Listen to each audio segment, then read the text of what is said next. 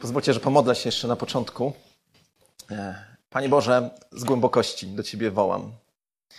E, z głębokości ziemi Ty widzisz moje serce, Ty widzisz moją motywację, moje nastawienie. E, proszę Cię, wybacz mi mój grzech i proszę Cię, wykorzystuj to, co teraz będę mówił, dla swojej chwały i nie pozwól, żeby padły tutaj zdania czy słowa, do których Ty byś się nie przyznał. Proszę Cię o każdą osobę, która to słowo usłyszy teraz i być może później, kiedyś gdzieś tam na nagraniu.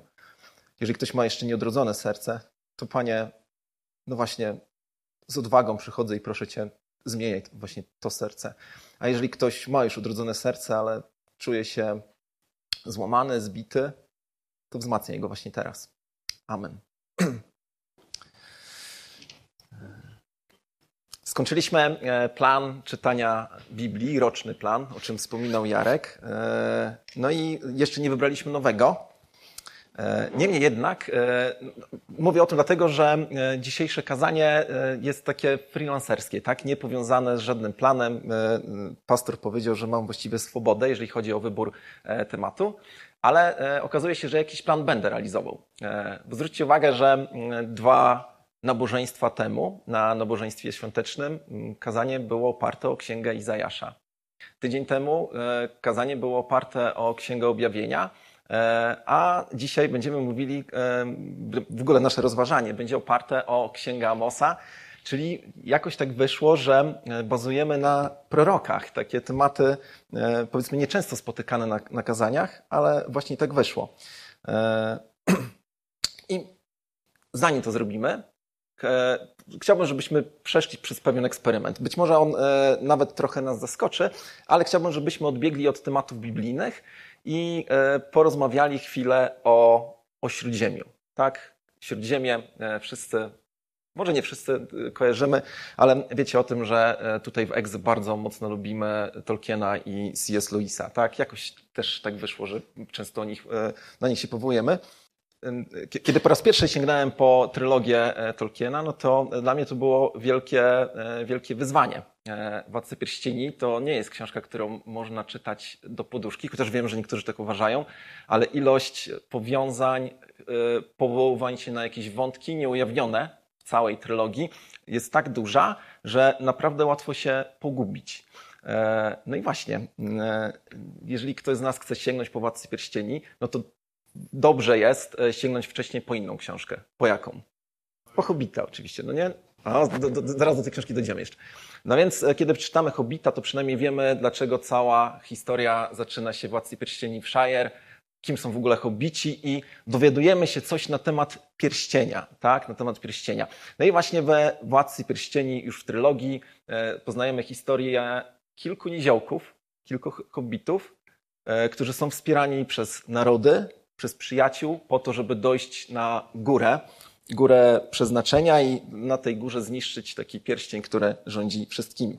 E, ale znowuż, po przeczytaniu Hobbita i Władcy Pierścieni znaków zapytania jest więcej niż mniej. E, imiona, historie, wątki, tak jak już powiedziałem wcześniej, e, to wszystko staje się coraz mniej Jasne, to jest fajna historia, ale jeżeli chcemy zrozumieć wszystko, czujemy się pogubieni. I ktoś, kto chciałby dalej to zgłębiać, może sięgnąć po książkę, która się nazywa Silmarillion. Tak? E, to, co przed chwilą powiedziałeś. Silmarillion, czyli właściwie taka wielka historia Śródziemia. Pamiętam, że kiedy ja sięgnąłem po tą książkę, właściwie zostałem przymuszony przez takiego swojego przyjaciela, który chciał ze mną rozmawiać na temat Silmarillionu. My razem jeździliśmy do szkoły, do technikum. E, zawsze spędzaliśmy ze sobą 20 minut dziennie w jedną stronę do szkoły i później jak wracaliśmy i on mówi, musimy rozmawiać o Silmarillionie. A ja mu mówię, daj spokój, mam już dosyć po Władcy Pierścieni, po ty ja teraz jakieś lżejsze książki. Mówi, nie, nie, przeczytaj.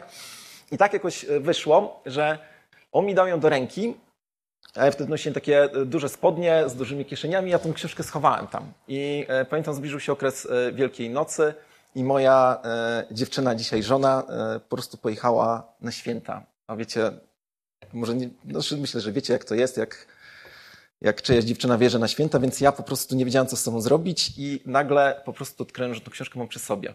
Mm, I zacząłem ją chyba jeszcze w Parku Oliskim, czytać. Silmarillion, e, dla tych, którzy jeszcze po nim sięgnęliście, e, musicie wiedzieć, że to jest bardzo złożona książka. E, ja miałem to szczęście, że w moim wydaniu był atlas dodany z mapami i był słownik, do którego mogłem sięgać właściwie co pół strony, żeby śledzić wątki. No i Tolkien faktycznie opisuje całą historię Śródziemia, od stworzenia aż po zakończenie. Jak myślicie w Silmarillionie, ile stron zawiera, jakby poświęcone jest temu wątkowi, który jest w pełni opisany we Władcy Pierścieni? Jak wam podpowiada intuicja? Silmarillion ma kilkaset stron. Trzy. Trzy, cztery strony, no nie? Eee, tak, e, tak to wygląda i właściwie jak się czyta Silmarillion, to to, ten, to co się wydarzyło we Władcy Pierścieni, gdybym nie wiedział o tym, że powstała książka Władcy Pierścieni, to bym powiedział, że to w sumie najmniej ciekawa historia, bo faktycznie jest tam bardzo dużo e, ciekawych historii opisanych. No i, i e, co, co więcej, niektóre historie wydawały się na tyle ciekawe, że sobie pomyślałem, ta historia powinna być rozwinięta, nie Władca Pierścieni, tylko tutaj relacja pomiędzy jedną i drugą osobą. I okazuje się, że Tolkien faktycznie tak zrobił, bo e, jak dzisiaj spojrzycie nawet na polski rynek wydawniczy, to znajdziecie tam takie książki jak Dzieci Hurina, e, opowieść o Beren i Lutien i jeszcze kilka innych książek, które bardzo mocno rozwijają wątki właśnie opisane w Silmarillionie. A ci z nas, którzy naprawdę chcieliby zrozumieć wszystko, albo prawie wszystko, mogą sięgnąć po szkice. Tolkien e, pozostawił po sobie dużo notatek, pozostawił po sobie dużo historii i opowiadań, które nie zostały dokończone. Jego syn Christopher e, wydał to po śmierci Tolkiena i właściwie jest kilka książek, one nazywają się zbiorem niedokończonych opowieści. Mm, wskazuje na to, e, ponieważ jak czytamy właśnie Silmarillion czy Władcy Pierścieni, e, to nadal mamy dużo rzeczy niejasnych. Ale jak sięgniemy właśnie po niedokończone opowieści, to coś tam się znowu wyjaśnia. Tolkien był również poetą. Napisał kilka e, poematów i tak na przykład napisał taki wierszowany utwór, dość długi, przygody Toma Bombadila. Teoretycznie niezwiązany, chociaż wiemy, że Tom Bombadil występuje e, e, w historii o Śródziemiu, teoretycznie niezwiązany e, jakby z całym wątkiem, ale znowuż, kiedy przeczytamy tą poezję, to dostrzegamy, że coś tam wskazuje jednak na historię Śródziemia. I ponownie kilka rzeczy się wyjaśnia. My w Polsce mamy jeszcze jeden wątek, który, który nie jest znany w literaturze angielskiej, wątek tłumaczeń, bo to Władca Pierścieni został przetłumaczony przez trzy niezależne, e, e, trzech niezależnych tłumaczy. Mm, Maria Skibiniewska, Skibiniewska, która znała Tolkiena, zatem mówi się, że ona wiedziała, jak pewne rzeczy przetłumaczyć najlepiej. Ale jest też Janusz Łoziński, człowiek, który podzielił e, świat entuzjastów Tolkiena na dwie części, bo jedni go nienawidzą, drudzy mówią, że jest najlepszym tłumaczem. No i w końcu jest małżeństwo Franców. Dlaczego o tym mówimy? Mówimy o tym dlatego, ponieważ chciałbym, żebyśmy teraz przeszli już na grunt biblijny. Tak? E, będziemy dzisiaj rozmawiać o księdze prorockiej, księdze e, Amosa. E, no i właściwie musimy sobie zadać takie ważkie pytanie, jak w ogóle księgi prorockie czytać, bo to jest wyzwanie. Jeżeli ktoś z Was, ktoś z Was, myślę, że wszyscy, jak czytaliśmy na początku Biblię, no to czytaliśmy ją po prostu od deski do deski. Tak? Mieliśmy taki E, e, każdy nas przeszedł przez coś takiego, a przynajmniej powinien przejść. No i wiecie, jak się czyta księgi historyczne, Księgę Rodzaju, Księgę Wyjścia, e, tam przy księdze kapłańskiej mamy jakiś problem, ale później znowu się rozkręca. Są później księgi Samuela, królewskie, kronik. Później jest Hiob, to znowu gdzieś tam czujemy taki, do końca nie wiemy o co chodzi, bo no, żeby Hioba przeczytać, to też trzeba być wytrwałym albo doświadczonym życiowo. Psalmy nie jest źle, no nie? E, da, da się to przeczytać. Przypowieści Salmona przyjemne i nagle dochodzimy do tych proroków, do Izajasza i e, myślimy sobie, no właśnie zaczynamy kolejną część Biblii. To będzie na pewno ekscytujące. No i to myślę, że jeżeli powiem o zawodzie, która, e, którego część z nas mogła doświadczyć, e, czytając po raz pierwszy Izajasza, e, nie do końca rozumiejąc, co tam chodzi, to myślę, że było to dość powszechne doświadczenie. Jeżeli ktoś z Was miał inaczej, to zazdroszczę. Pamiętam, jak ja po raz pierwszy przeczytałem księgi prorockie, to w pewnym momencie, no to już było dawno, no nie, ale to było tak, że ja właściwie chciałem po prostu przez nie przebrnąć, żeby dotrzeć już do tych Ewangelii i, i znowu rozumieć, e, o co, e, o co chodzi. Jedyne prorockie księgi, które jeszcze w miarę dobrze mi się czytało, to oczywiście e, jakich mamy? Takich dwóch małych, jeden duży, drugi mały. Daniel i taki mały prorok Jonasz, no pewnie, no Ozeasz to... Dzieciom się nie opowiada o Ozeaszu na szkółce niedzielnej e, z wiadomych względów, ale e, o Jonaszu to tak. Ryba, która połknęła, fajnie. Ale zwróć uwagę, opowiedzieliśmy sobie Tolkienie o Śródziemiu, o pewnych powiązaniach. Jeżeli poświęcimy czas e, na to, włożymy dużo wysiłku do tego, żeby zrozumieć, że Biblia jest całością i to spójną całością, i to są oczywiście e, takie slogany, które my protestanci używamy, ale Biblia, e, jakby system ksiąg w Starym i Nowym Testamencie jest ze sobą powiązany. Jeżeli będziemy próbowali odnaleźć klucz tych powiązań, E, no to wtedy księgi prorockie stają się o wiele jaśniejsze, o wiele prostsze. Wtedy możemy tak naprawdę odkryć wielkie bogactwo mądrości, Bożej mądrości, która jest ukryta właśnie w księgach prorockich. No bo zobaczcie, kiedy czytamy księgi prorockie, to musimy sobie zdać sprawę z tego, że każdy prorok e, prorokował w jakimś okresie e, historycznym, w jakimś kontekście. Wtedy w Judzie, w Izraelu panował jakiś król, a jeżeli już nie było Judy Izraela, to była niewola. E, I zmierzam do tego, że jeżeli spróbujemy ten klucz ustalić przed czytaniem jakiejś księgi prorockiej, to będzie nam znacznie łatwiej. Mm, tak jak rozmawialiśmy sobie o Śródziemiu, tak oczywiście Biblia jest o wiele poważniejszym, najpoważniejszym systemem, który powinniśmy e, zbadać. I tam, tak jak w historii Śródziemia, w Biblii na przykład odnajduje Władcę Pierścieni. Nie zrozumcie mnie źle, tylko chcę, żebyście wiedzieli, do czego zmierzam. Władca Pierścieni, czyli właściwie najpełniej, najpiękniej opisana historia, pokazująca o tym, że e, zło przegrywa z dobrem, chociaż na początku sprawa jest e, naprawdę niepewna. Ja na przykład, kiedy czytam Ewangelię, to sobie myślę, najważniejsza historia w Biblii, prawda? Ale e, gdybym czytał tylko właśnie same Ewangelie, załóżmy, że wcześniej nie czytałem Biblii, to bym myślał, no czegoś mi tutaj brakuje jest dużo odniesień do jakichś e, innych historii, do jakiejś przeszłości. I tak na przykład, kiedy czytam całą Biblię od deski do deski, to myślę sobie, to tak jak właśnie ten Silmarillion. Silmarillion. Ale e, jest więcej, więcej rzeczy, o których zapominamy. Gdybym zadał wam teraz pytanie, jaki odpowiednik w Biblii albo koło Biblii odpowiadałby właśnie szkicom Tolkiena, niedokończonym opowieściom, to co byście powiedzieli? Dla mnie to są księgi e, e, apokryficzne. E, najczęściej te, które nie weszły, które są w innych kanonach katolickich czy prawosławnych, a w protestanckich nie ma. Bardzo ciekawy temat. Bardzo ciekawy temat, dlaczego te księgi się nie znalazły w kanonie. Niemniej jednak warto je czytać. Pomimo tego, że nie mówimy o nich, że są pochodnią dla naszych stóp, że, że są natchnione, to jednak myślę o tym, że dają nam duże wskazówki, jak w określonym czasie pewne rzeczy były zrozumiałe. Mało tego, e, oprócz apokryfów mamy przecież książki historyczne napisane właśnie w czasach starożytnych. Zresztą dzisiaj będziemy do jednej z nich się odnosili. A jeżeli chodzi na przykład o taką poezję, Pamiętacie, pięć minut temu wspomniałem o tym, że powstał utwór o Tomie Bombadilu, tak? czyli e, e, utwór wierszowany, który teoretycznie nic nie wnosił do, do zrozumienia historii Śródziemia. To czy rozpoznajecie w Biblii jakąś taką księgę właśnie, raczej poetycką, która na pierwszy rzut oka nic nie, nie daje? E, jest po prostu fajnym poematem. Pieśni, no właśnie, dokładnie, pieśni nad pieśniami. Pieśni nad pieśniami. Czytamy wspaniały dialog Mm, oblubieńca, oblubienicy. E, właściwie jest tam jeszcze król, jest ktoś, jest właśnie oblubieniec. E, bardzo fajnie się to czyta, ale co z tego? Właśnie to, że mm, na tych znajdziemy e, komentarze rabinów. Niekoniecznie chrześcijan, ale właśnie rabinów. Ale też komentarze chrześcijańskie. Jak spojrzymy na Biblię jako całość, to widzimy, że jest to jedna z najważniejszych ksiąg.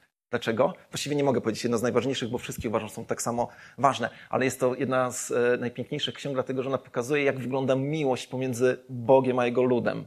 I że to jest miłość szczególna, miłość zazdrosna.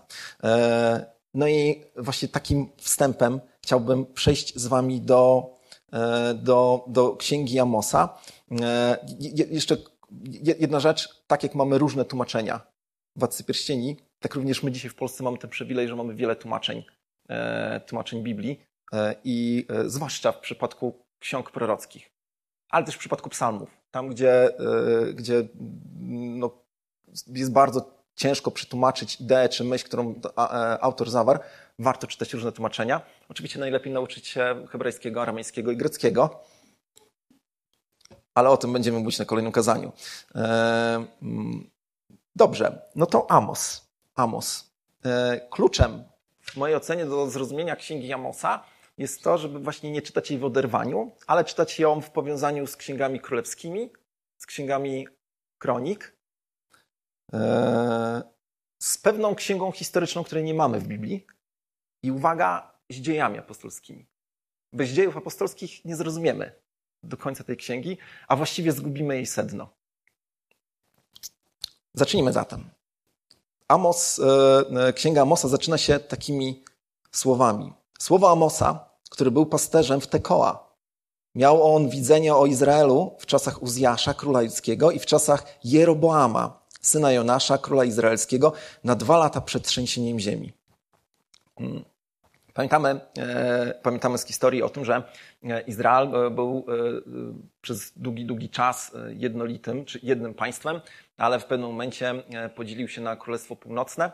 Nadal nazywa się to Królestwo Izraelem, czy nazywało się Izraelem, południowe e, nazywało się Judą. E, no i generalnie rzecz biorąc, Amos zwiastuje proroctwo wobec Izraela, czyli Królestwa Północnego, chociaż początek e, dotyczy trochę szerszego spektrum, zaraz sobie o tym powiemy, ale pomimo tego, że Amos mówi do państwa północnego, to sam pochodzi z Judy, czyli z państwa południowego. Taka, e, e, taka ciekawostka. Ta miejscowość Tekoa, która jest tutaj wymieniona, to jest miejscowość, która znajduje się gdzieś tam na południe od Jerozolimy, względnie niedaleko, kilkanaście albo kilkadziesiąt kilometrów. No i zobaczcie, wtedy w Królestwie Północnym królem był Jeroboam. Jeroboam, który. Tutaj mamy pewną, pewne wyzwanie, ponieważ jeżeli przypomnicie sobie historię Salomona i jego synów i historia właśnie podziału królestwa, no to pamiętamy, że pierwszym królem już podzielonego Izraela był właśnie Jeroboam. Ale tutaj, kiedy jest mowa o tym Jeroboamie, to jest e, inny człowiek e, i generalnie jakbyśmy zajrzeli sobie gdzieś tam do jakichś takich podsumowań historycznych, to byśmy powiedzieli, że to jest Jeroboam II. E, Wskazuje na to, ponieważ kiedy czytamy Księgi Królewskie albo Księgi Kronik i kiedy mówi się, że jakiś król szedł drogą niebożą, był, stał w opozycji wobec Boga, to mówi się o tym, że szedł on drogą Jeroboama. Bo pierwszy król Izraela był królem, który był niewierny e, i e, był przeciwko Bogu. I tutaj gdzieś w pewnym momencie będziemy mieli taką sytuację, że będziemy czytali o tym, że e, Jeroboam szedł drogą Jeroboama i tutaj może być jakaś wątpliwość. To jest techniczna uwaga, nie musimy się na tym jakoś szczególnie skupiać. Natomiast musimy wiedzieć, że Amos jest w takiej sytuacji politycznej, kiedy Izrael ma pewne problemy albo zaraz będzie miał. E, wcześniej, zanim Jeroboam II, czyli ten, który jest teraz królem Izraela, został królem, jego ojciec i dziadek mieli wielkie problemy. Państwo północne generalnie było atakowane przez państwa e, ościenne i ich sytuacja była e, naprawdę kryzysowa. Natomiast Jeroboam II, czyli ten, w czasach którego mm, Amos zwiastuje, jest bardzo przebiegłym, inteligentnym i dobrym menadżerem. Natomiast jest człowiekiem, który nie ufa Bogu, jest złym królem. I e, co, e, w jakiej sytuacji znajduje się Amos? Amos znajduje się w takiej sytuacji, w której Królestwo Północne ma się dobrze, Izrael ma się dobrze, a Bóg wzywa go do tego, żeby on poszedł i mówił: Słuchajcie, nawróćcie się, bo będzie źle. Wiecie, łatwo jest być sędzią. Pamiętamy Księgę Sędziów. Sędzia zawsze przychodzi wtedy, kiedy w Izraelu już było źle. E, a tutaj nagle Amos zostaje powołany w takiej sytuacji, kiedy ma pójść do narodu, z którego w ogóle nie pochodzi. Znaczy pochodzi, bo gdzieś tam oczywiście korzenie są wspólne, ale Judejczyk przychodzi do Izraelity, mówi nawróćcie się, a ten Izraelita się pyta, ale dlaczego mamy się nawrócić, skoro jest dobrze? No i, e, i faktycznie to, e, to było ciężkie zadanie. Mm, warto, e, żebyśmy sobie też powiedzieli, że Amos zapowiada, że jeżeli Izrael się nie nawróci, to przyjdzie w pewnym momencie wielka kara i to będzie bardzo stroga kara i my wiemy o tym, że ta kara nadeszła, dlatego że Izrael się nie upamiętał. Tą karą była inwazja Asyrii. Tak? Asyria zaatakowała e, e, państwo północne, wzięła Izraelitów w niewolę, natomiast jakby niewola jest jedną rzeczą, natomiast dużo gwałtu, dużo morderstw i dużo złych rzeczy się wtedy wydarzyło. Zresztą coś sobie o tym jeszcze powiemy. No i mm, spójrzmy sobie jeszcze na taki diagram, taki, który nam to podsumuje. Jakby ktoś go chciał dostać, to chętnie go podeślę. Jak, jak czytamy właśnie księgi królewskie, kronik, proroków i tak dalej, bez tego ani rusz. Słuchajcie, tutaj mm, po, po lewej stronie tym zielonym e, kolorem są zaznaczeni przywódcy czy królowie Judy, po prawej królowie Izraela. E, te kolorki się zmieniają, dlatego że e, to nie jest tak, że król, że jakby królestwo dziedziczył syn. Bardzo często tak było, ale od czasu do czasu ktoś kogoś zamordował. Tak wiecie, jak w jakichś innych książkach. I dlatego te kolory się zmieniają. Natomiast na czerwono mamy zaznaczonych proroków. I teraz tutaj mamy Amosa, no nie? Amosa, który właśnie zaczyna mówić w czasach Jeroboama II e, i jest tutaj właśnie tym prorokiem. Zwróćcie uwagę, że tutaj jeden z tych dwóch to jest e, Izajasz. E, bardzo fajnie się na to patrzy, a te łapki oznaczają, że akurat, że to był względnie dobry król, ale nie do końca dobry. Tutaj był bardzo dobry, no jak jest kciuk w dół, to znaczy, że był zły. No tak, to taka ściągawka, która nam e, mocno, e, mocno upraszcza. No i teraz chciałbym, żebyśmy, nawet jeżeli chodzi o Jeroboama, żebyśmy zobaczyli, co o nim mówią księgi królewskie, czyli właśnie król, jak, jaki był ten król Izraela. I oto możemy spojrzeć sobie do drugiej księgi królewskiej, 14 rozdział i czytamy o Jeroboamie tam tak. A czynił to, co złe w oczach Pana, nie odstąpił od żadnego z grzechów Jeroboama. To jest to, co wam powiedziałem, że jest mowa o tym pierwszym królu, e, syna Nebata, które on wciągnął Izraela. Lecz przywrócił Izraelowi granice ciągnące się od wejścia do Hamat aż do Morza Stepowego, zgodnie ze słowem Pana, Boga Izraelskiego, które wypowiedział przez swojego sługę Jonasza, syna Amitaja, proroka z Gad Hefer. Mm, jakby tutaj znajdujemy potwierdzenie tego, że e, Jeroboam, ten Jeroboam II, w czasach którego Amos był prorokiem, był z punktu widzenia politycznego dobrym królem odbudował Izrael, odzyskał istotną część granic, e, ale no właśnie, nie był wierny, wierny e, Panu. Jeżeli chodzi o Amosa, to sytuacja jest e, problematyczna nie tylko dlatego, że no, idzie właśnie mówić o, do, do, do państwa, z którego nie pochodzi, w czasach, kiedy tam jest względna prosperity. Amos jest pasterzem. A jeżeli mm, jeżeli pamiętamy z innych kazań, no to wiemy, że pasterze to nie była elita. E, raczej to byli tacy ludzie, z którymi nie za bardzo e, inni chcieli się zadawać. E, gdyby Amos był przynajmniej kapłanem, no nie? albo jakimś na przedsiębiorcą, byłoby prościej. Ale Amos jest pasterzem i jako pasterz ma iść i zwiastować. I tutaj krótka dygresja. Mm, bardzo lubię takie smaczki, chociaż nie, to nie jest tak, że jestem na 100% pewny, ale e, Żydzi, którzy znali dobrze Stary Testament, kiedy czytali o tym, komu aniołowie zwiastowali narodzenie Chrystusa i widzieli, że tam pojawiają się również pasterze, to ci, którzy znali Księga Mose, to myśleli, że przynajmniej myśli poczuć jakiś taki dreszcz, no nie? Zastanowić się, o, ciekawe, czy o Amosa tutaj chodzi. Ale to jest dygresja. Inną ciekawostką jeszcze jest to, że e, e, tak jak pamiętacie, w wierszu pierwszym jest napisane e, słowa Amosa, który był pasterzem w, Tekora, w Tekoa. Miał on widzenie o, Izraela, na, o Izraelu na dwa lata przed trzęsieniem ziemi. I to jest bardzo ciekawe, ponieważ nigdzie w księgach historycznych nie ma mowy o tym trzęsieniu ziemi. To tak jak z tą, e, e, z, z historią, którą czytamy w Ewangeliach o mm, zagładzie niemowląt, I tutaj znowuż Amos wspomina o trzęsieniu ziemi, natomiast ani w księgach królewskich, ani kronik, ani w późniejszych nie ma mowy o tym e, trzęsieniu ziemi. I, e, no i tutaj warto się też nad tym pochylić mm, i spróbować sobie na to odpowiedzieć.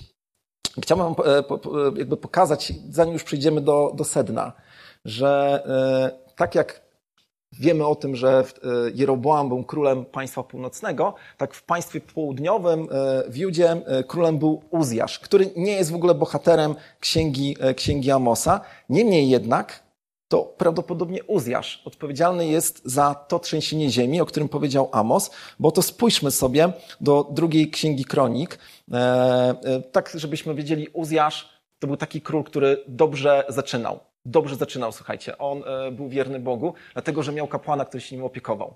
Mm, I ten kapłan nawet znalazł mu żonę, ale kiedy ten kapłan umarł, no to Uzjasz po prostu zgłupiał i w pewnym momencie był przekonany, że może pójść do świątyni i składać ofiary. A wiemy o tym, że ofiary e, e, przysługiwały, czy jakby mogły być składane tylko i wyłącznie przez kapłanów. I Uzjasz został przyłapany przez kapłanów na gorącym uczynku. Ci kapłani podchodzą do niego i mówią, Uzjaszu, opamiętaj się. Jesteś królem, ale nie wolno tobie składać ofiary. No i oto czytamy, co się wydarzyło zaraz potem. Uzjasz rozgniewał się, a miał właśnie w ręku kadzielnicę do kadzenia, a gdy tak gniewał się na kapłanów, wystąpił trąd na jego czole, e, na jego czole wobec kapłanów świątyni pańskiej przy ołtarzu kadzenia. E, I e, tak jakby w księgach kronik opisana jest ta historia w ten sposób, że e, Uzjasz po prostu został wygnany ze świątyni jako trendowaty i żył już na odosobnieniu. Wtedy już Judą rządził inny król, e, ale Uzjasz po prostu gdzieś tam czekał aż do, do swojej śmierci. No, e, umarł bez, bez chwały. I idźmy dalej. 200 lat później, 200 lat później, przy odbudowie świątyni, prorok Zachariasz dając z proroctwa dla swoich pobratymców, daje taki wątek. I zobaczcie, 14 e, rozdział Zachariasza. Wtedy będziecie uciekać, mówi Zachariasz do swoich e, pobratymców, będziecie uciekać do tej doliny między moimi górami, gdyż ta dolina będzie sięgała aż do Azel. A będziecie uciekać tak, jak uciekaliście przed trzęsieniem w czasach Uzjasza, króla judzkiego. Potem przyjdzie Pan, mój Bóg, a z nim wszyscy święci. Zobaczcie, że pojawia się jednak jakaś zmianka, co prawda nie w księgach e, historycznych, ale w księgach prorockich, która mówi o tym, było kiedyś trzęsienie ziemi i to trzęsienie ziemi było poważnym trzęsieniem ziemi i gdybyśmy opierali się tylko i wyłącznie na Biblii, to nic więcej byśmy nie mogli ustalić, ale właśnie pojawia się ktoś, kto jest autorem ksiąg historycznych niebiblijnych. Taki człowiek, który, e, Żyd, który zbadał po prostu starożytną historię Izraela, też zresztą pochodzący z bardzo dawnych czasów. Chodzi mi oczywiście o Józefa e, Flawiusza, który mówi, że w tradycji żydowskiej było e, jakby takie przekonanie, że wtedy, kiedy Uzjasz chciał rzucić się na kapłanów, to wtedy nie tylko wystąpił na nim trąd, ale właśnie zaczęły się dziać inne rzeczy. I proszę, przeczytam wam fragment dawnych dziejów Izraela, nie domówił jednak jeszcze tych słów, to jest e, mowa o Uzjaszu, gdy nagle ziemia zatrzęsła się straszliwie. Rozstąpiły się mury świątyni, zabłysnął w niej, zabłysnął w niej blask słońca płomiennej i padł na twarz króla, który natychmiast, którego natychmiast okrył trąd. W tym czasie przed miastem, w miejscu zwanym Erogę, odłupała się połowa zachodniego wzgórza i toczyła się przez cztery stadia, aż zatrzymała się u stóp wzgórza wschodniego, przygniatając drogi i ogrody królewskie. Taka ciekawostka, takie e, e, wyjaśnienie, e, że w Biblii wszystko się zgadza. To trzęsienie ziemi było na tyle istotne, że sam Zachariasz później się na to powołuje. Natomiast z perspektywy Amosa to było też ważne, że my możemy ocenić, że faktycznie Amos zwiastował swoje proroctwa na kilkadziesiąt lat przed inwazją asyryjską. Więc podsumowując, e, podsumowując to, co powiedzieliśmy do dzisiaj, Amos jest powołany do tego, żeby ostrzegać państwo północne Izraela. Izraela, któremu wiedzie się dobrze. Mm, natomiast Amos przychodzi i zapowiada, e, że jeżeli Izrael się nie nawróci, to w końcu przyjdzie wielka konsekwencja i będzie to bardzo bolesne. Zresztą sami zobaczymy, jak, jak, to, e, e, jak to wyglądało. Mm, może jeszcze wspomnimy o tym, o czym dzisiaj nie będziemy mówić w kontekście mm, e, Księgi Amosa, ponieważ mm, Księga Amosa ma dużo ciekawych tematów. Jednym z tematów, o którym kiedyś tutaj rozmawialiśmy, jest Dzień Sądu. Amos jest jednym z tych starotestamentowych proroków, którzy bardzo mocno mówią na temat Dnia, dnia Sądu. Natomiast my dzisiaj o Dniu Sądu, czyli Dniu Sądu ostatecznego nie będziemy mówić, może jeszcze coś wspomnimy.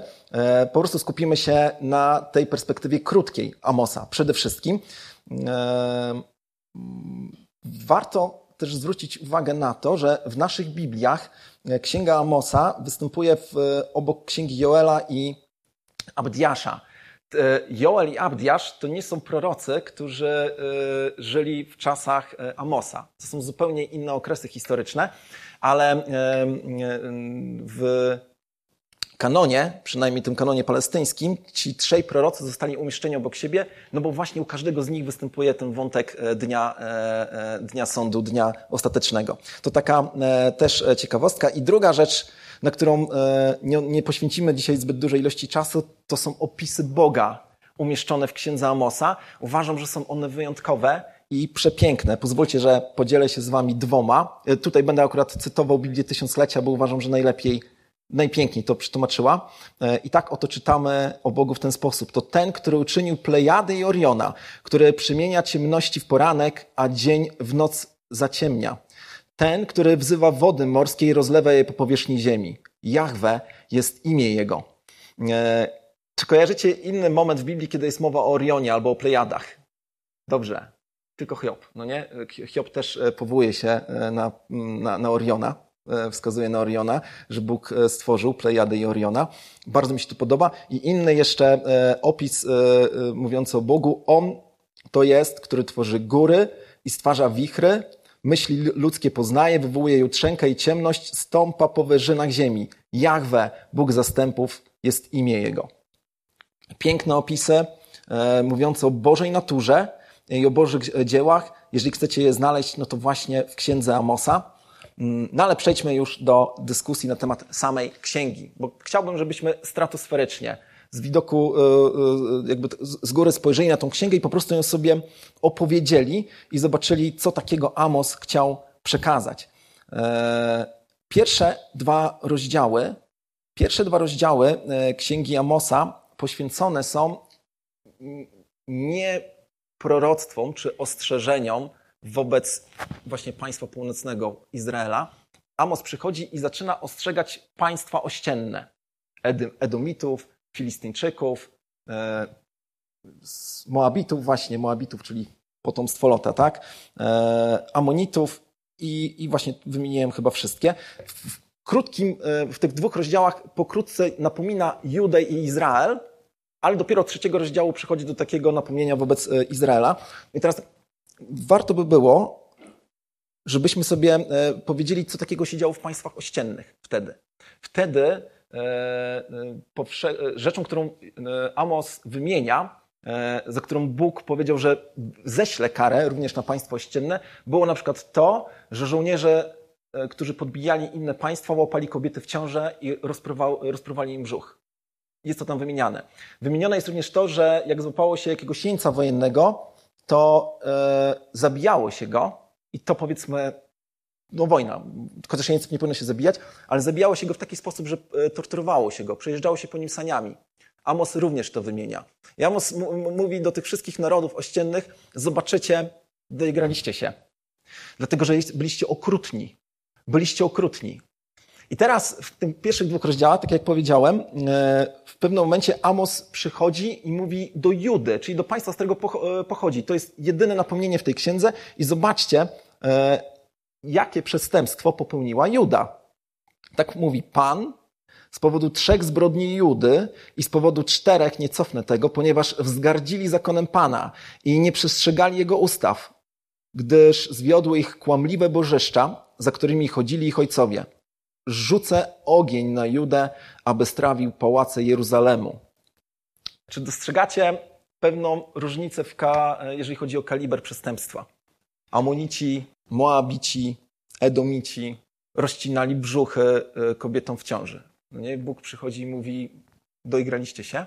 A wobec Judy Bóg mówi, poszliście za innymi bogami i ukaram was tak samo jak innych.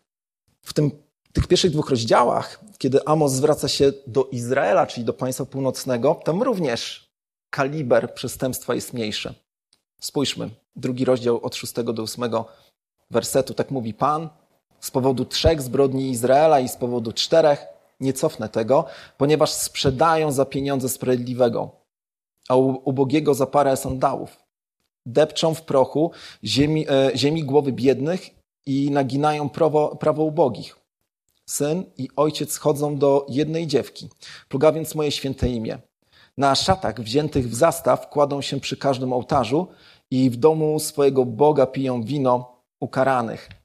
Tak, jakby, żeby podsumować, e, przestępstwa, które akurat w tym momencie wymienia wobec Izraela Amos, to są przestępstwa związane ze złym traktowaniem ubogich i przestępstwa seksualne. Ponownie dostrzegam, że jest to znacznie mniejszy kaliber niż to, co się działo w państwach ościennych. I Bóg mówi, ukaram, e, e, ukaram was tak samo, dlatego że mnie zdradziliście. I tak moglibyśmy spojrzeć i powiedzieć, albo zadać takie pytanie, czy Bóg nie jest niesprawiedliwy? Gdybyśmy spojrzeli na to z boku.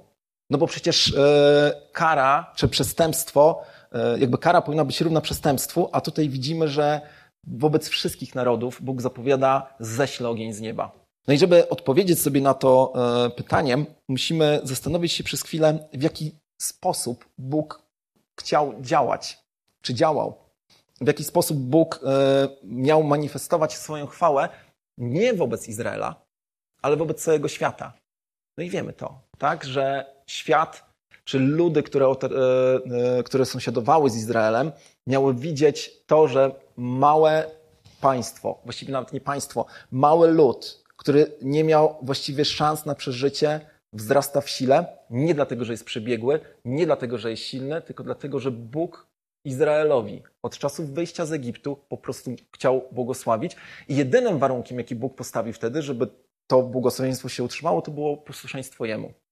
I w ten sposób e, chwała Boga miała być manifestowana wobec całego świata, bo właśnie narody miały widzieć, że ci, którzy są słabi, ci, którzy nie mają, e, nie wiem, wielkiego zaplecza wojskowego, kompetencji menedżerskich, po prostu mi się powodzi. Dlaczego?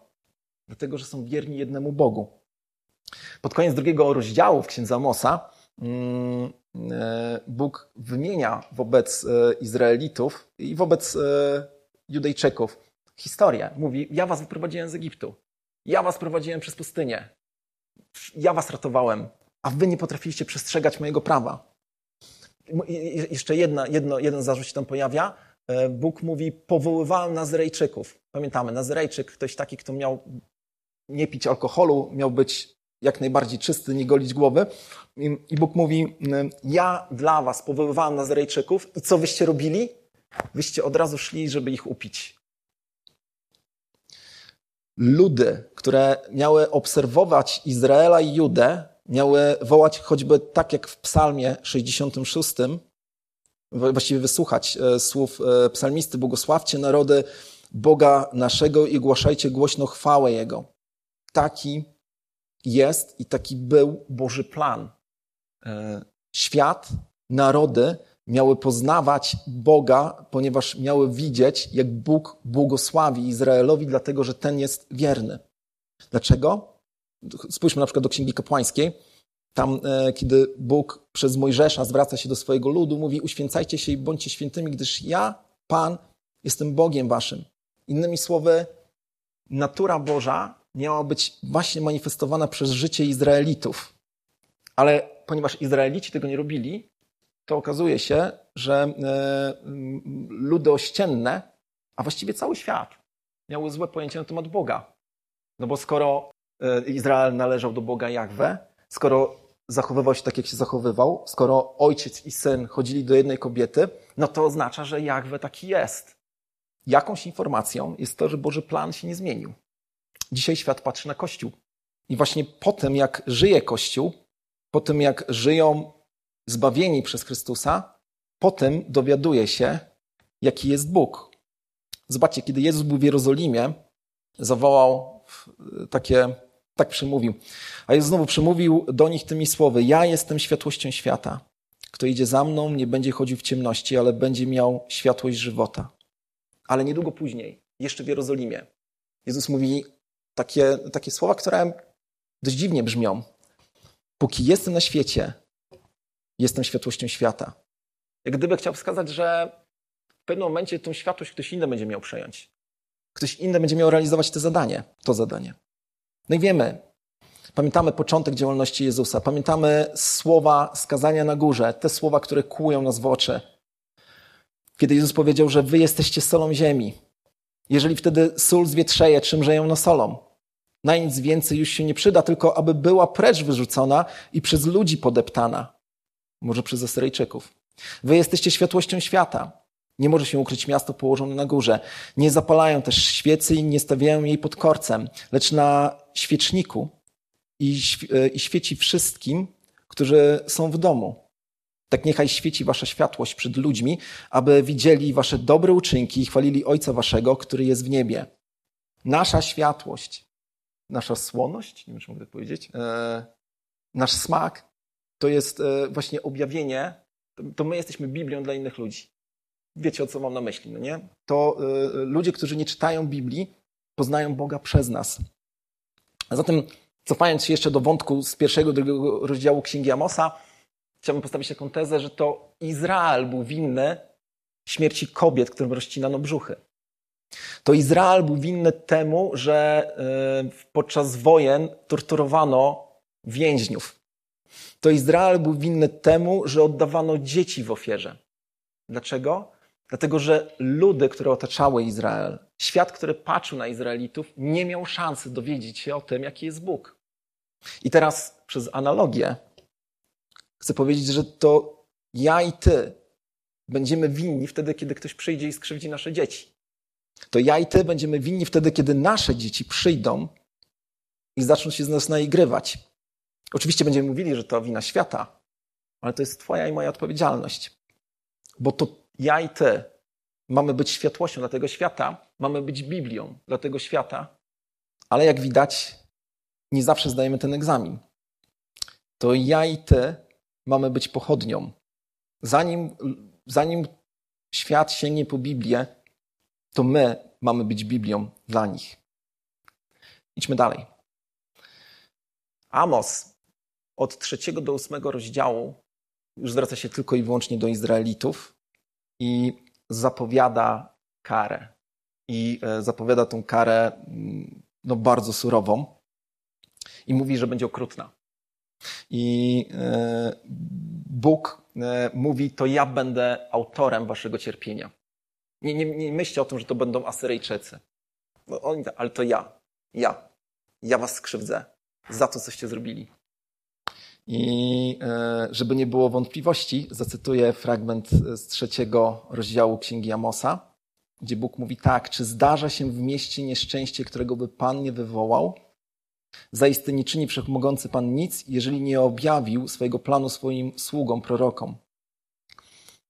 Bóg mówi, będziecie widzieli nieszczęścia, będziecie cierpieć, będzie gwałt, będzie morderstwo, to ja. Nie myślę, że to oni, to ja za to, coście zrobili, ale żebyście nie mieli wątpliwości, to przemawiam przez proroków. Zapowiadam wam, na co, czego możecie się spodziewać. I dalej, na początku trzeciego rozdziału, e, czytamy coś, co potwierdza to, co powiedzieliśmy przed chwilą, kiedy Bóg mówi: Tylko o Was zatroszczyłem się spośród wszystkich pokoleń ziemi. Dlatego Was będę karał za wszystkie winy. Jeżeli jesteś dzieckiem Bożym, też powinieneś się przestać łudzić. Bóg objawił, czy dał Tobie mi swoją łaskę i dlatego się spotkamy w niebie. Twoje moje grzechy zostały odpuszczone dzięki temu, co Chrystus uczynił. Ale nie łudź się, że konsekwencje Twojego grzechu gdzieś tam po prostu umkną tutaj na ziemi. Nie? To nie jest tak, że możemy grzeszyć i sobie spokojnie żyć. Grzechy zostały nam odpuszczone, ale konsekwencje grzechu pozostają tutaj na ziemi. Zatem, jeżeli przymkniemy na oko na wychowanie naszych dzieci, no to wiemy, jak będzie. Jeżeli przymkniemy oko na wierność w małżeństwie, kara będzie straszna i dla tej drugiej osoby, i dla ciebie. Nie łudźmy się. Kara przyjdzie, jeżeli się nie opamiętamy. I dla nas, też stawiam taką tezę, dla nas, dla dzieci Bożych, dla tych, którzy rozumieją rzeczywistość, kara tutaj na ziemi powinna być większa i będzie większa. I tak mniej więcej rozumiem te słowa w Ewangelii Łukasza, gdzie Jezus powiedział, że ten sługa, który znał wolę Pana swego, a nic nie przygotował i nie postąpił według Jego woli, odbierze wiele razów. Lecz ten, który nie znał, choć popełnił coś karygodnego, odbierze niewiele razów. Komu wiele dano, od tego wiele będzie się żądać, a komu wiele powierzono, od tego więcej będzie się wymagać. Tobie i mi dano wiele. Oczekuje się więcej. I yy, Bóg, który chce pokazywać przez ciebie, przez mnie, jaka jest jego natura, nie pozwoli na to, żeby nasze nieświęte życie źle świadczyło o Bogu. W rozdziale czwartym e, Amos, e, czy Bóg jakby przez Amosa idzie dalej i mówi, e, mówi o tym, że mm, Izraelici, przecież ja zsyłałem klęski na was wcześniej. Zsyłałem na was wcześniej klęski, różne kary, prosząc was o to, żebyście się upamiętali, ale wyście tego nie robili. I tak oto czytamy właśnie w czwartym rozdziale, chociaż to ja zesłałem na was klęskę głodu we wszystkich waszych miastach i pozbawiłem was chleba we wszystkich waszych siołach. Sioło to sprawdziłem w słowniku języka polskiego mała wieś. E, jednak nie nawróciliście się do mnie, mówi Pan. I tam zwrotka, że e, karałem was tym i tym, abyście się nie nawracali, powtarza się w czwartym rozdziale kilka razy. Jak gdyby Bóg chciał powiedzieć, wołałem do was. Nie chciałem zesłać tego, co teraz na was przyjdzie. I co ciekawe, w czwartym rozdziale Amos, właściwie Bóg jest wulgarny znajdziemy tam słowa, które gdybyśmy, znaczy zaraz je zacytuję, ale gdybyśmy powiedzieli, że one nie pochodzą z Biblii, no to byśmy e, przekroczyli granicę dobrego smaku tak przynajmniej z osiem razy. Gdybyśmy przemawiali w jakiejś instytucji politycznej, dostalibyśmy karę albo kazali nam się odzywać, zabronili przez miesiąc. Była to Bóg przez Amosa zwraca się do kobiet Izraela i mówi: Jesteście krowami, krowami Baszanu. Baszan, ziemia na wschód od północnej części Izraela. Jesteście jak krowy. Myślicie o sobie, że jesteście piękne, zadbane, jesteście krowami. Nie mam dla was dobrego słowa. Bo co takiego ujawnia Amos jeszcze w e, czwartym, w czwartym rozdziale? Ujawnia to, że kobiety izraelskie chodziły do świątyń. Chodziły do Betel i jeszcze do drugiej miejscowości w Izraelu, gdzie był organizowany kult Jahwe, synkretyczny, pomieszany, ale jakiś tam był i on, one chodziły i nawet Amos mówi, widzę, że lubicie składać ofiary, widzę, że dajecie dziesięciny, widzę, że dobrze wam z tym jest, ale nie widzę w środku zmiany. I równoległy jemu e, prorok e, Ozeasz powiedział, jest znane nam słowa, gdyż miłości chce, a nie ofiary i poznania Boga, a nie całopaleń, ale właśnie Amos jakby czy Bóg przez Amosa mówi bardziej dosadne słowa i mówi tak, nienawidzę waszych świąt, gardzę nimi, nie podobają mi się wasze uroczystości świąteczne. Nawet gdy mi składacie ofiary całopalne i ofiary z pokarmów, nie mam w nich upodobania. A na ofiarę pojednania z tłustych waszych cieląt nie mogę patrzeć. Usuń ode mnie wrzask twoich pieśni. Nie chcę słyszeć brzęku twoich harf. I mówi, a Bóg przez Amosa mówi do krów Baszanu, jaki będzie ich koniec. Jeszcze raz pamiętajcie, do tych kobiet, które składały dziesięcinę, składały ofiarę. Wszechmogący Pan przysiągł na swoją świętość. Zaprawdę oto idą, oto idą na was dni, gdy was wywloką hakami, a wasze potomstwo wędkami rybackimi. I gdybyśmy spojrzeli dzisiaj do e, komentarzy jakichś historycznych, które opisują, jak Asyryjczycy postępowali ze swoimi jeńcami, no to właśnie wiemy, że nabijali na hak. Ponieważ ja jestem święty, mówi Bóg, wasz koniec będzie srogi.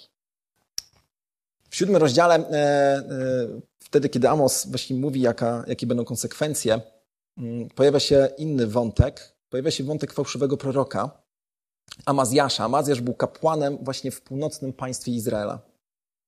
I słyszał, co mówi Amos. I e, żeby poprawić może swoją sytuację polityczną, skontaktował się z Jeroboamem, z królem Izraela i powiedział: Królu, czy słyszałeś, co mówi Amos? Mówi głupoty, ale może warto byłoby e, zamknąć jemu usta. I nie wiemy, jak e, Jeroboam zachował się, natomiast wiemy, że ten kapłan, Amazjasz, skontaktował się z Amosem i rzekł do niego tak: Jasnowidzu, uchodź, uciekaj do ziemi judzkiej, czyli do swojej ziemi. Tam jedz sklep i tam prorokuj. Lecz w Betelu już nie prorokuj, bo to jest świątynia królewska i przybytek królewski. I później, jak będziecie czytać Księgę Amosa, mam nadzieję, że dzisiaj po południu, to zobaczycie, że Amos odpowiada, że jest prorokiem, że został powołany, powołany przez Boga jako prorok i nie może nie prorokować, po czym daje proroctwo Amazjaszowi. I mówi tak, teraz ty posłuchaj, a teraz posłuchaj ty słowa Pana ponieważ mówisz, nie prorokuj przeciwko Izraelowi i nie wyrokuj o domu Izaaka. Dlatego tak mówi Pan. Twoja żona będzie uprawiać w mieście nierząd. a twoi synowie i twoje córki padną od miecza. Twoja ziemia sznurem będzie podzielona, a ty umrzesz na nieczystej ziemi. A Izrael i tak pójdzie ze, ze swej ziemi na wygnanie. No, zwracam się teraz do mężczyzn, do kobiet również, ale wyobraź sobie, jaką karą byłoby to, że twoja żona będzie cię zdradzać i ty o tym wiesz. Jaką karą byłoby to, że masz świadomość tego, że twoje dzieci zostaną zamordowane. I nawet nie będziesz miał komu wypłakać się w ramię, bo twoja żona będzie u innego mężczyzny. W końcu coś, nad co pracowałeś całe, całe lata, owoce twojej pracy po prostu zostaną ci zabrane. Fałszywe prorokowanie również zasługuje na ciężką i okrutną karę.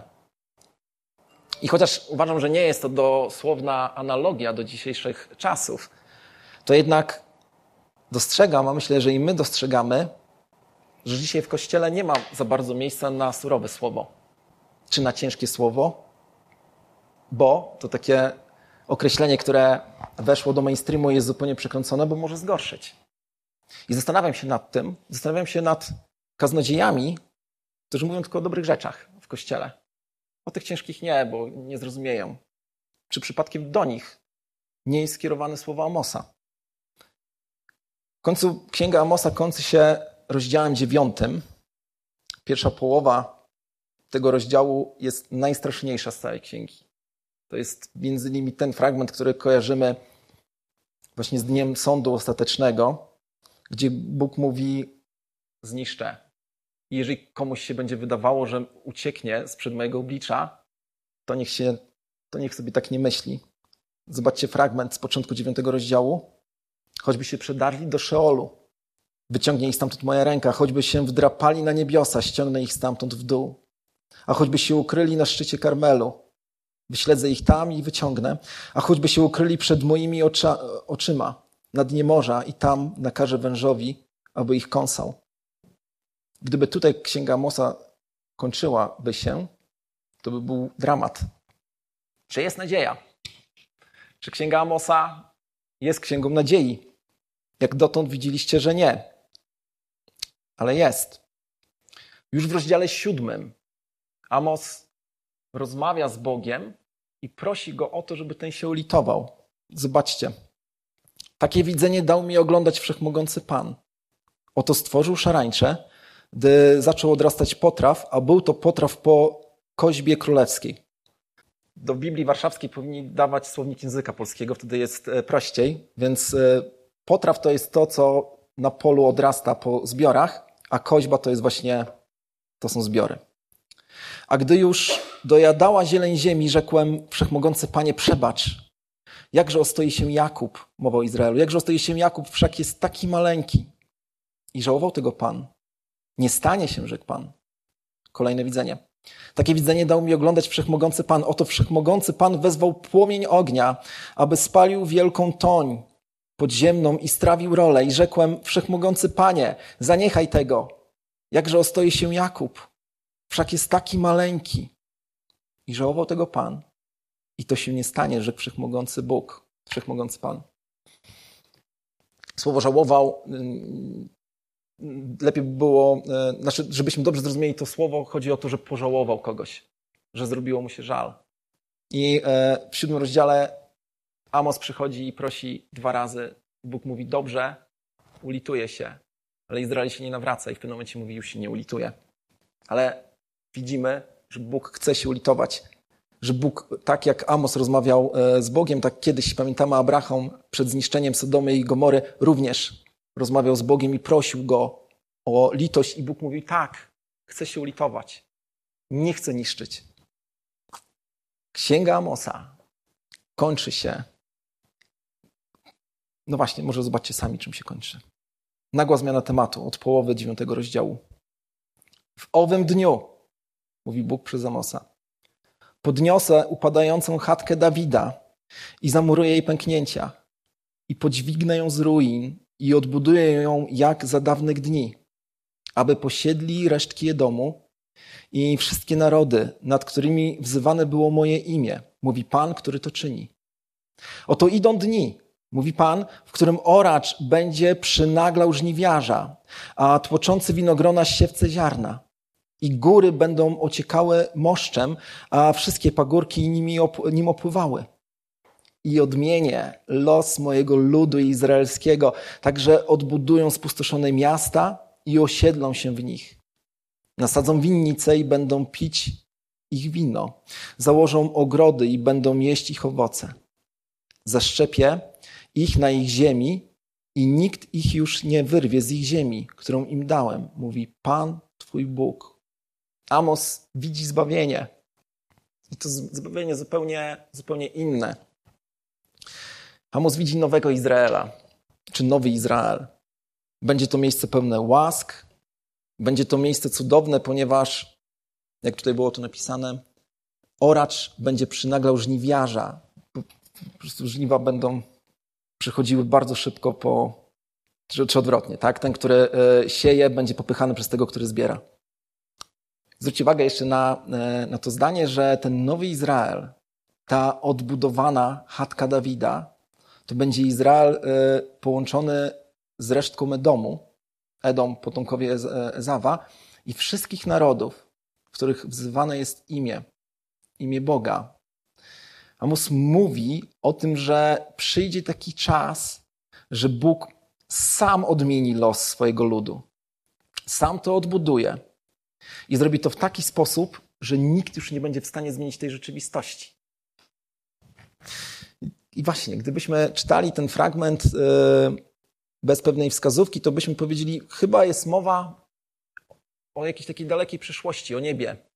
Tak, w niebie będzie dobrze, ale okazuje się, że nie. Być może to mówi o niebie. Tak jak proroctwa, które mówią e, często o wielu okresach. Ale tutaj właśnie z pomocą przychodzą nam dzieje apostolskie. Bo mm, pamiętacie 15 rozdział dziejów apostolskich, kiedy jest pierwszy sobór. Apostołowie, liderzy kościoła zbierają się w Jerozolimie i zastanawiają się, dla kogo jest Ewangelia? Czy tylko dla Żydów? Czy tylko dla obrzezanych? Czy być może jest dla całego świata? No, sprawa była niejasna. I y, podczas tego spotkania, to też pamiętamy, Piotr i Paweł referują o swoich doświadczeniach, czego doświadczyli wśród pogan. I w pewnym momencie w tej całej historii wyłania się Jakub, lider kościoła w Jerozolimie. Jakub, który już wie, który już rozumie, które mówi: Oto przychodzi zbawienie nie tylko dla Izraela, ale dla całego świata. I zobaczcie, na jakiego proroka się powoła. A gdy ci umilkli, odezwał się Jakub, mówiąc: Mężowie, bracia, posłuchajcie mnie. Szymon opowiedział, jak to Bóg pierwszy zatroszczył się o to, aby z pomiędzy pogan wybrać lud dla imienia swego. A z tym zgadzają się słowa proroków, jak napisano: Potem powrócę i odbuduje upadły przybytek, przybytek Dawida i odbuduje jego ruiny i podźwignę go. To jest fragment, ten fragment zamosta, który przed chwilą czytaliśmy. Apostołowie, liderzy Kościoła mówią o tym, mówił Amos. Nie mówił o jakiejś odległej rzeczywistości. Wszystko zostało zrobione. Nowy Izrael, do którego należysz ty i ja, jeżeli tylko zaufałeś Chrystusowi, to jest Izrael, którego już żadna niewola na niego nie przyjdzie i nic nie podważy jego murów. Jeżeli czujesz w środku, jeżeli jesteś nawróconą osobą i czujesz w środku smutek, ból za swoje grzechy, widzisz, że konsekwencje cię przerastają, to po prostu przyjdź do Boga i mu o tym powiedz. Bo tak jak widzieliśmy u Amosa, on chce ci, on ci już wybaczył, ale chce ci pomóc. Konsekwencje będą, ale on cię przez nie przyprowadzi, tak jak przyprowadził Dawida. A jeżeli jeszcze nie poznałeś Boga, a chciałbyś doświadczyć Jego miłości i wybaczenia, to pozwól, że zacytuję Tobie fragment rozmowy pomiędzy apostołami a strażnikami więziennymi. I wyprowadziwszy ich na zewnątrz, rzekł: Panie, co mam czynić, aby był zbawiony? zbawiony? A oni rzekli: Uwierz w Pana Jezusa, będzie zbawiony Ty i Twój dom. Amos mówił o Chrystusie. Amos mówi, że w tej całej zgniliźnie, w tym całym bałaganie, którego autorami my jesteśmy, będzie zbawienie. I to zbawienie zostało wykonane właśnie w Chrystusie, w Jego życiu, w Jego śmierci, w Jego zmartwychwstaniu. I z tymi myślami chciałbym Was zostawić. Amen. Nasz Panie Boże, przychodzimy przed Twój tron No i właśnie, Panie, przychodzimy i raczej czujemy się jak ci Izraelici, jak krowy Baszanu. Panie, długo by wymieniać nasze grzechy. Jesteśmy w ciemności, ale wiemy o Twojej światłości. I e, tak jak u Izajasza pisałeś, że w ciemności w końcu pojawiła się światłość, tak wiemy, że Ty jesteś naszą światłością, a my deklarujemy, że chcemy być światłością dla tego świata. I prostuj nas i wzmacniaj, wykorzystaj nas do tego, ale spraw, żebyśmy to my byli tą pierwszą Biblię, Biblią, którą właśnie nasz otaczający nas świat będzie czytał. Panie, wzmacniaj nas, nas. Wybaczaj nam nasze grzechy, prowadź. Wyznajemy Tobie, że odbudowałeś chatkę, że Ty nie łamiesz tego źdźbła, które jest pęknięte i Ty wzmacniasz nawet najmniejszy ogień w nas. Oddajemy się Tobie i właśnie prosimy Ciebie o Twoje prowadzenie. Amen.